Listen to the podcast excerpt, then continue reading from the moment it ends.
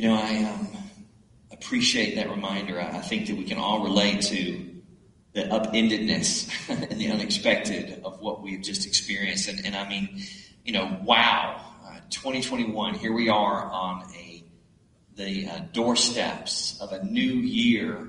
Uh, and, and I guess I'm wondering what in the world just happened. Um, 2020, what was that? That was like a meteor that came in crashing into our sense of normalcy. And, and did any of us see that coming?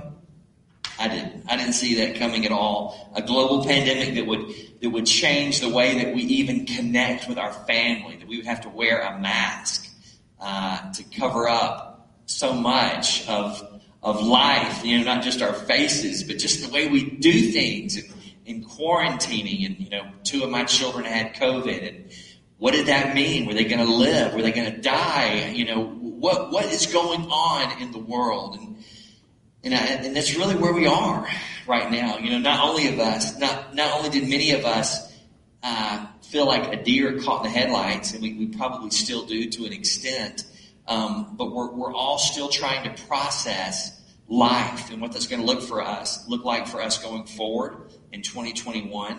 Uh, we're processing what just happened, uh, the life and the death um, of what has occurred, and I don't use that word death lightly. Uh, I know just in the past week, I've prayed with three church families that have experienced the death of their loved ones, including one who lost her brother yesterday morning to COVID, and her grand and her mother is not doing well in the ICU. Um, and and there's just a lot going on, um, and, and, it's it's it's crazy. Can anybody else relate to that? Am I the only one who feels like things are crazy right now? Okay, so eight of y'all think things are crazy. The rest of y'all are good. Well, great. Okay, y'all doing better than I am. But no, I, I, it's just nuts. And I think that oftentimes we kind of get numb to how crazy it was. You know, the first two or three months of 2020, it was crazy. And then it's like, what is going on? Then we got tired of this, the honeymoon phase, whatever this is. Now we're move on with life, and we couldn't in cases got worse, and, and this and that. But we've all, I think we can all agree that we've all been hit hard by the semi called 2020. And we are glad that it's in the rearview mirror, maybe hesitantly optimistic, because we know that we're not out of the woods yet. Um, but the heart of the church here, you and I, here on Grand Avenue and, and in our community and beyond, the heart of the church is strong. Amen? Because our source and our Savior is strong. And because God is strong, we have our strength in Him. And we, and we realize that, that we're vibrant. We're not just alive. We're not just, just a little strong, but we are actually vibrant. Because as Brother Randall Ham reminded us last week in, in his great sermon that he shared with us, that God has given us everything that we need. God has equipped you and I. You see, that's one thing that makes us different than the world around us is that there's something not external happening inside of us. There's something internal flowing out of us. Jesus describes it a lot of different ways. He talks about these, these wells of living water, this well being springing up, the Holy Spirit inside of us to give us what we need that splashes out on our neighbors so that no matter where we go, the headlines don't determine our health, the COVID cases don't determine our optimism, Jesus Christ gives us, as we've talked about, this bulletproof joy, this bulletproof peace, and the fruit of the Holy Spirit is what is talked about in Scripture as. And, and because we're people of faith, we do what Ephesians tells us, and we pick up our shield of faith. You know, one of the, the reasons for your shield is so that you pick it up and you use it as an instrument. That's why the word picture that Paul gives us when he's describing life and spiritual warfare is a shield of faith. And, and, did you know that your shield does not do you much good if it's left in the dirt during a battle? How many of you guys know that you've got to pick up your shield if you're in battle? Anybody? Let's, let's think about this battle 101. There you go. That's the way it is for us as believers. So what we've got to do is we've got to pick up our shield of faith so that we, the scripture says we can extinguish the fiery darts of the evil one. So if you're not picking up your shield, you're not fighting the way God has, has called you and equipped you to fight. Because as when the world knocks us off our horse, we get back up, we put up our shield, and we continue to do God's work in God's power. Not in my power, not in your power, but in a power that's bigger than we are, that resonates to the world around us. So they look at us and they say, What's different about you? Because everybody's world is in spin cycle of life right now. Everything's turned upside down, but you've got a joy. I see you smiling. What is it about you? And you can share the truth of the gospel. That's what God has called you and I to give to the world around us because we remember in the midst of this stuff that we're dealing with, we remember that with God, things are not always as the world appears. Okay, that's what faith does. Faith looks beyond the appearance of things because God is not limited by this world and we are in God, we're in Christ, so we are not limited by the things of this world. If you're picking up your shield of faith. If you're choosing to believe what God has told you and live differently than the world around us. You know, when I think about the fact that God is always working, even in a screwed up world, even when things, you know, the headlines get crazier and crazier by the day, even in the midst of all this, God is doing beautiful work in the midst of all the mess. And, and, and I think about the fact that, that God uses everything for his glory, as Romans 8 28 says. And, and I came across this story that I want to start off with today uh, that reminds me that no matter how bad it gets around us, sorry about that, no matter how bad things get turned upside down in our world, that God has a plan and he's going to use things for his glory. And so this was written, um, Colin Chapman in The Case for Christianity quotes Ugandan Bishop Festo Kivengere's account of the 1973 execution by firing squad of three men from his diocese. February 10th, he says, the bishop says, began as a sad day for us in Kabale. People were commanded, commanded to come to the stadium and witness the execution. Can you imagine? Death permeated the atmosphere. A silent crowd of about 3,000 was there to watch. I had permission from the authorities to speak to the men before they died, and two of my fellow ministers were with me. They brought the men in a truck and unloaded them. They were handcuffed, and their feet were chained. The firing squad stood at attention. As we walked into the center of the stadium, I was wondering what to say. How do you give the gospel to doomed men who are probably seething rage. We approached them from behind, and as they turned to look at us, what a sight! Their faces were all alight with an unmistakable glow and radiance. Before we could say anything, one of them burst out, Bishop, thank you for coming. I wanted to tell you, the day I was arrested in my prison cell, I asked the Lord Jesus to come into my heart. He came in and forgave me of all of my sins. Heaven is now open and there's nothing between me and my God. Please tell my wife and children that I'm going to be with Jesus. Ask them to accept him into their lives as I did. End quote. The other two men told similar stories, excitedly raising their hands, which rattled their handcuffs. I felt that I needed, I felt that what I needed to do was talk to the soldiers, not to the condemned. So I translated what the men had said into a language the soldiers understood. The military men were standing there with guns cocked and bewilderment on their faces. They were so dumbfounded that they forgot to put the hoods over the men's faces.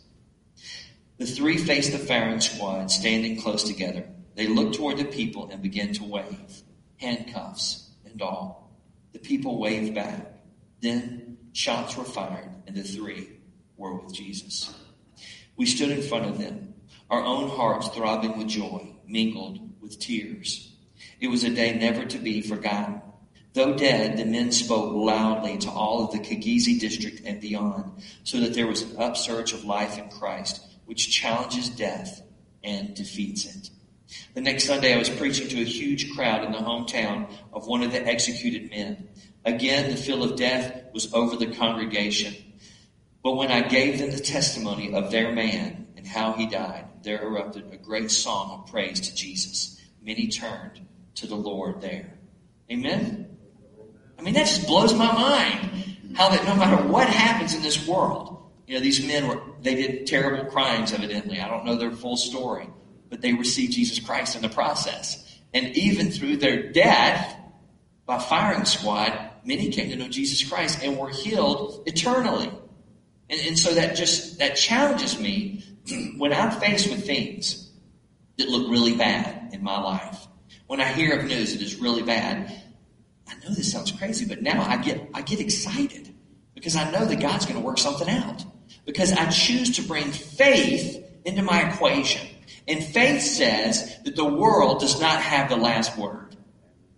Faith says that God's in control, no matter how crazy and upside down things look, that this is not the end, because God is the God of the impossible. And so we as people of faith, that's what we that's what we harbor within us. And that's what we let out to the world around us. Therefore we're called the lights of the world.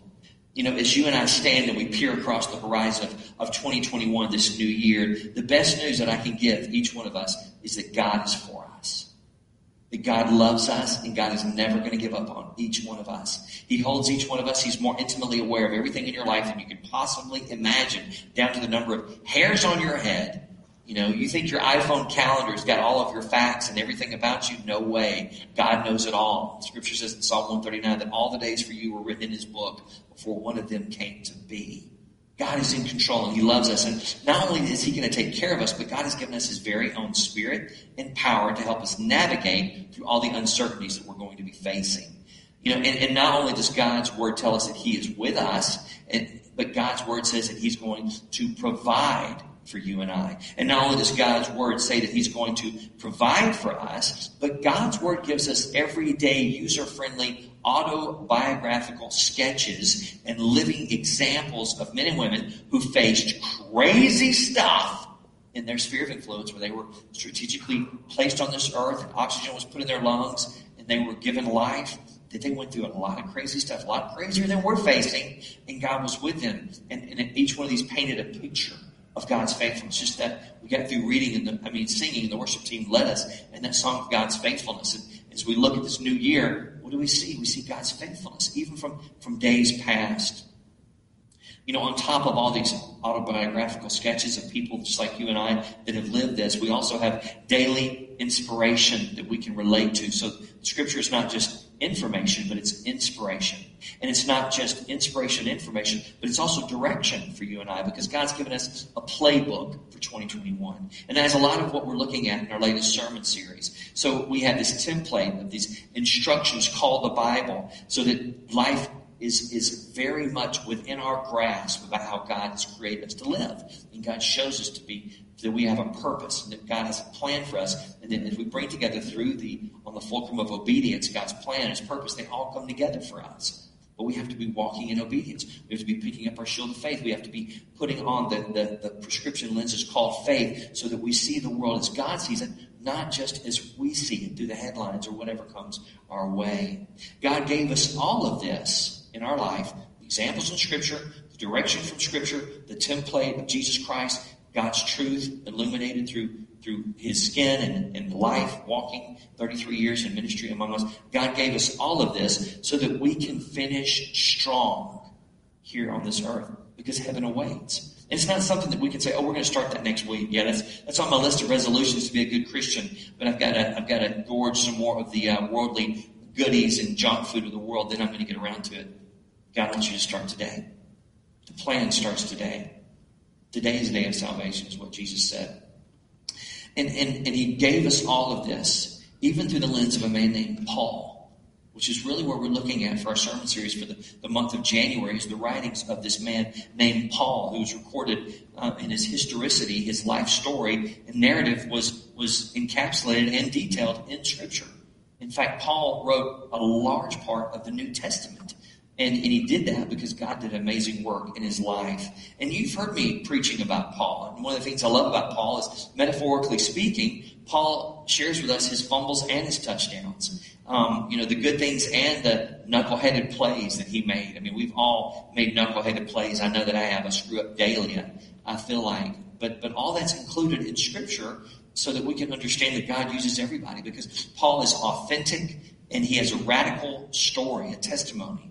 Because I, I, I love y'all in this room. I don't know you completely well, but I know that Paul is probably, his testimony is probably a lot worse than yours, uh, the, the worst parts of it, because Paul was killing Christians. And his story went from killing Christians. This is a real life dude. This is not somebody that we're just making up here. He went from killing Christians to then actually building churches. And, and so his story, that's part of his story there in Scripture. And, and it, it tells us a lot Paul's Paul's writings. They tell us a lot about the practical application of God's word. I mean, there's things that Paul talks about about if you have trouble with someone who's offended you, Paul addresses that. If if you want to know um, how to deal with sin in the church, Paul addresses that.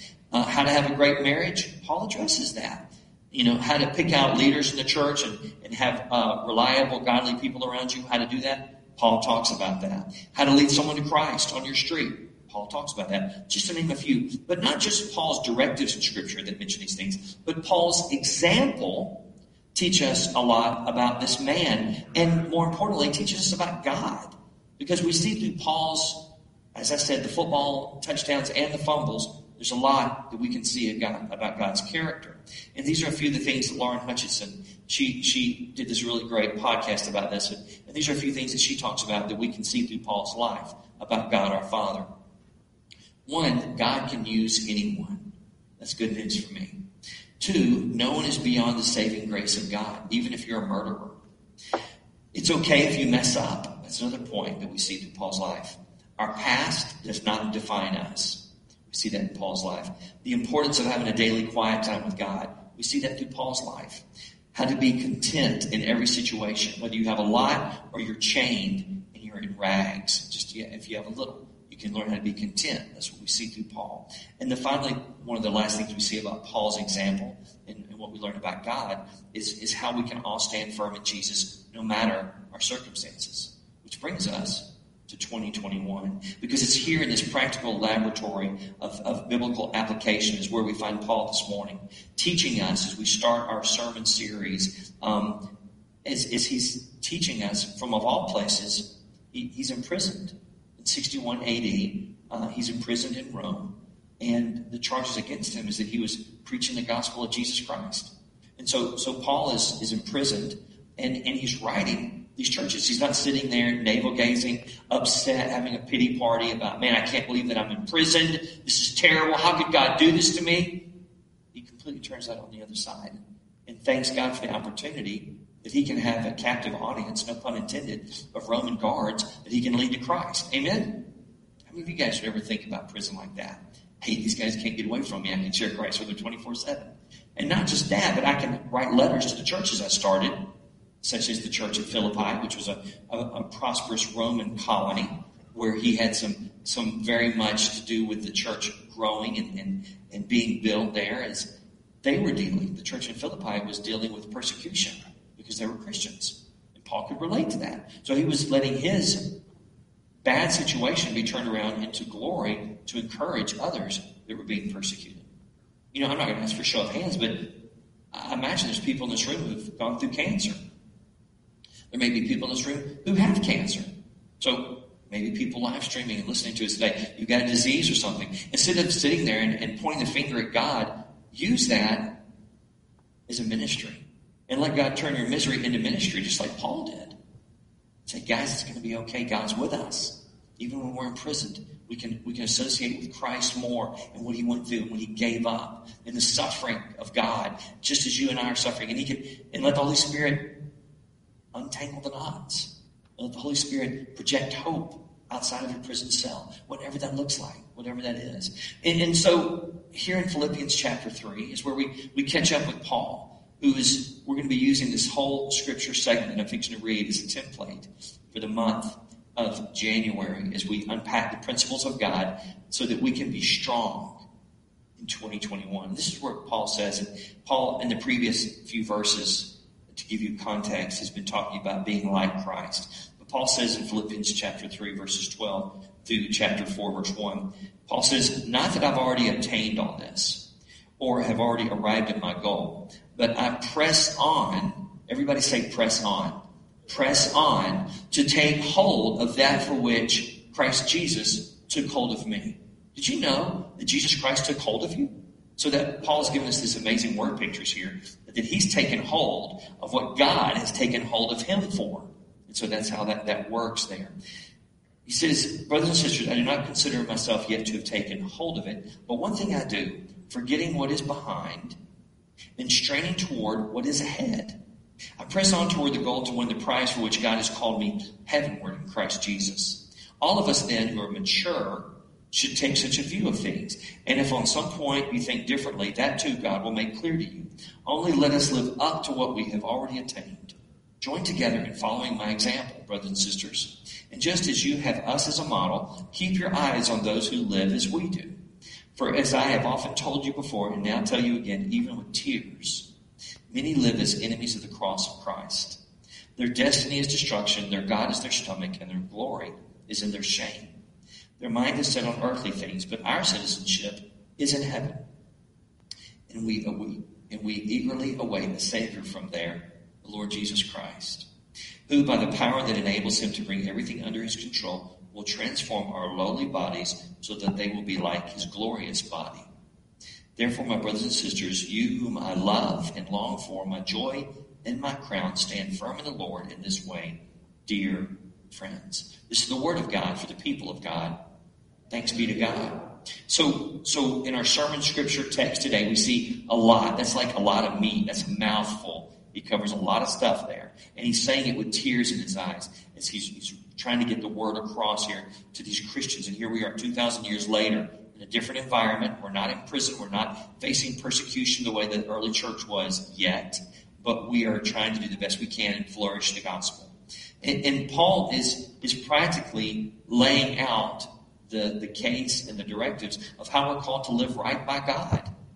We're called to do certain things. We're not just saved for fire insurance to avoid hell. That's part of it. Thank God for Jesus Christ, what he saved us from. But God has saved us not just from something, but for something. And that's really where Paul comes in with this great practical application, which it's important that we know what God expects of us. And so for the next few weeks, like I said, we're taking apart the segment of scripture and we're going to be looking at these following five points. How to let go. This is a sermon we're starting today. It'll be today and next Sunday. Learning how to let go. Number two is learning how to count the cost of what we're getting ourselves into with Jesus or the price of the prize. That's our second nugget that we're looking at. The third one is finding out where your head is And we're going to let that speak for itself. The next one is learning how to stand firm in your faith. And then finally, learning how to keep the main thing, the main thing in your life. So today we begin, and I'm going to scratch the surface for the next couple of minutes as we start to learn how to let go. You know, um, I, I personally have never ridden a bull. I don't know if we have any bull riders here in the church. Um, but, but it's always fascinated me, um, bull riding and rodeos. And and uh, I remember one Sunday years ago, we even piled up the kids when they were little into the, the, the Black Bean minivan is what we had. And we piled them all into the minivan. We went to Birmingham to the BJCC to see one of the PBR, Professional Bull Riding World Championship rodeos. And that was awesome. That was the real for us. It really was awesome. And I've all, because I like this and I wanted the kids to be exposed to it because I've always been intrigued by someone who can courageously and willfully and perhaps illogically harness themselves snugly to a wild beast, sometimes weighing over 2,000 pounds. I mean, have y'all ever thought about what a bull rider does exactly? I mean, it looks kind of cool and, and even kind of, you know, gnarly and manly and romantic, this guy on this bull and, and everything. But I don't know if you've ever thought about really what those guys do. Because it's craziness to me. And it's crazy in a good way and crazy in a crazy way. But but I even did some sermon research this week on bull riding. And, and I even started reading one of these pastors' sermons who told the story of an 18 year old who was trampled to death by a 2,200 pound Brahma bull. And, and the rodeo and, and all that. And there, I even started reading some of the stuff about some Christian bull riders that have an amazing following um, following Christ as they do their bull riding on these these beasts of, of power. And, and, and it's just, it's hard for me to, to fathom personally strapping myself to all that mass of potentially fatal um, hooves and muscles and horns there. And, and bulls like Bodacious come to my mind. And, the reason why I say Bodacious is because when I was doing a little bit of research about bulls, there was one bull that came to the top of everybody's story. And his name is Bodacious. Bodacious has received the PBR, the Professional Bull Riders' um, highest honor for a bull. And he's known as the world's most dangerous bull. That's him. And he's also known as the greatest bull ever to buck. And, and there's some things I started learning about Bodacious Um, and one thing about it that's unique is he's got a unique color. He's, he's yellow. He's a yellow bull. And, and I was going to show y'all, I picked out a video clip, uh, um, one minute, so many seconds video clip, and, and I was going to send it to Dave, our AV uh, operator in the back there. But as I watched it, I realized I can't show this because it was so graphic because of what Bodacious did to this legendary bull rider. I mean, they had to literally take him off of the arena in a stretcher because this bull went to town on him so much. Because they say about Bodacious, one thing that makes him so crazy good is it is as if from his very first bull rider, uh, when he was just a young bull, he started, they said, and I don't know how they know this, but it's like he started studying the bull riders. So that he learned all these tricks that it's like no one could beat Bodacious. And not only could the bull riders, no matter how experienced they were, not only could they not beat Bodacious, but Bodacious beat them quite literally. Because he wouldn't just buck them off, but he would go to town on them. And it was a really a crazy set of articles and videos that I, that I came across. And, and I could talk too long about this, trust me, believe me.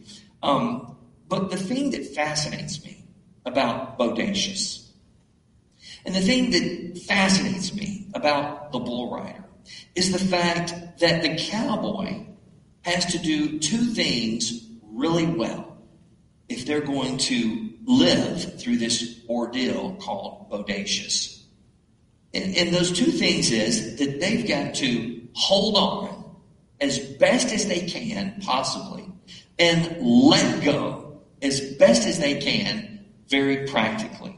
And they have to do both of these things equally, wholeheartedly, almost at the same time, it seems like, for this eight second run on this bull called Bodacious or whatever his name is.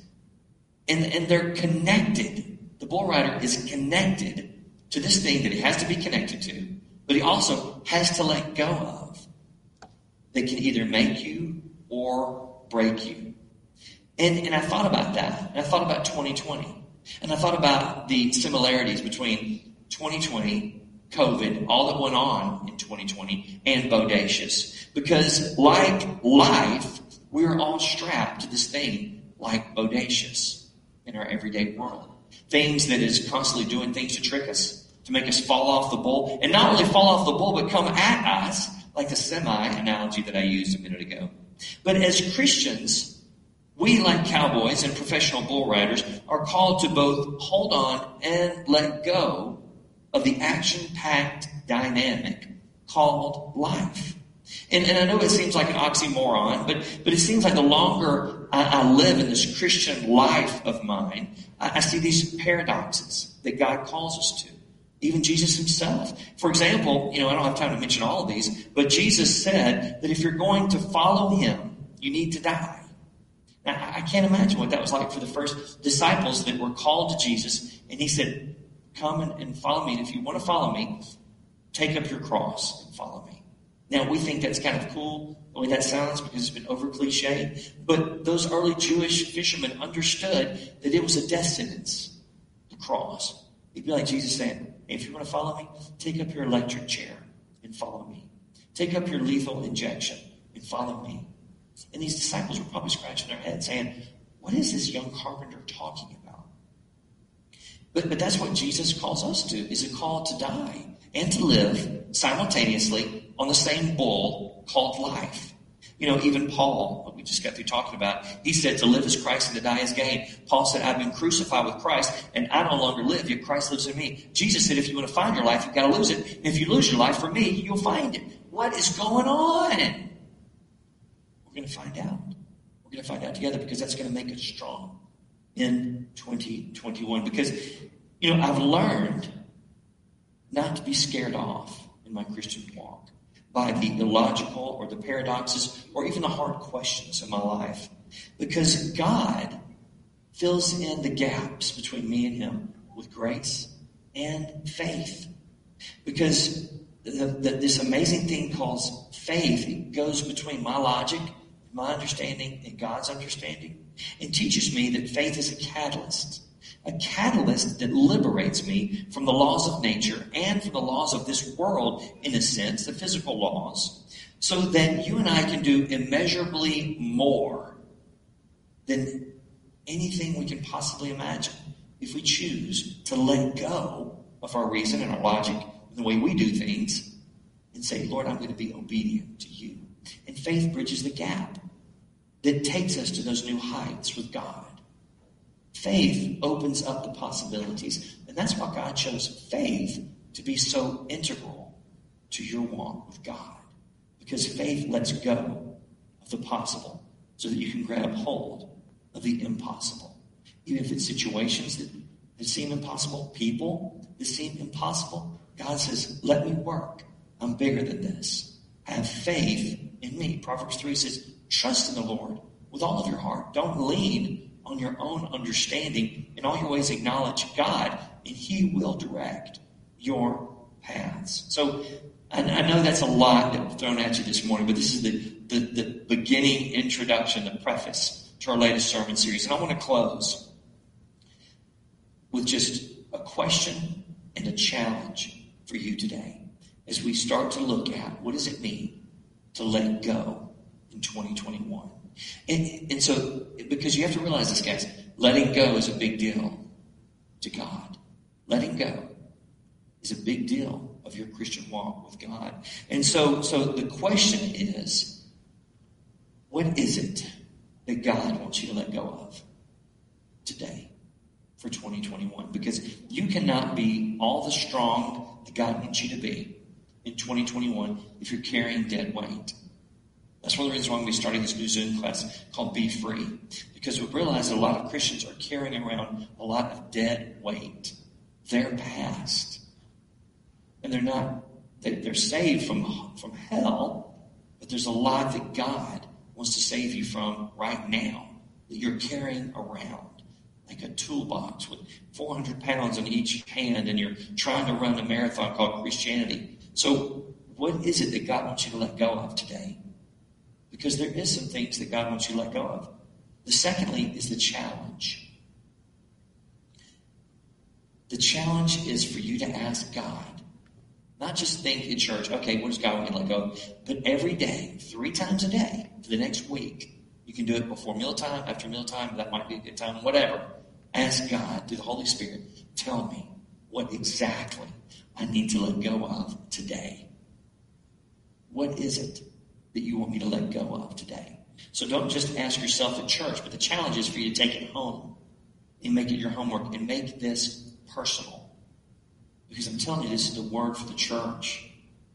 For us to go forward and to fly as eagles, we got to let go of a lot of dead weight that the Lord wants us to. And I don't know what that what that thing is. That's between you and God. I don't have to know.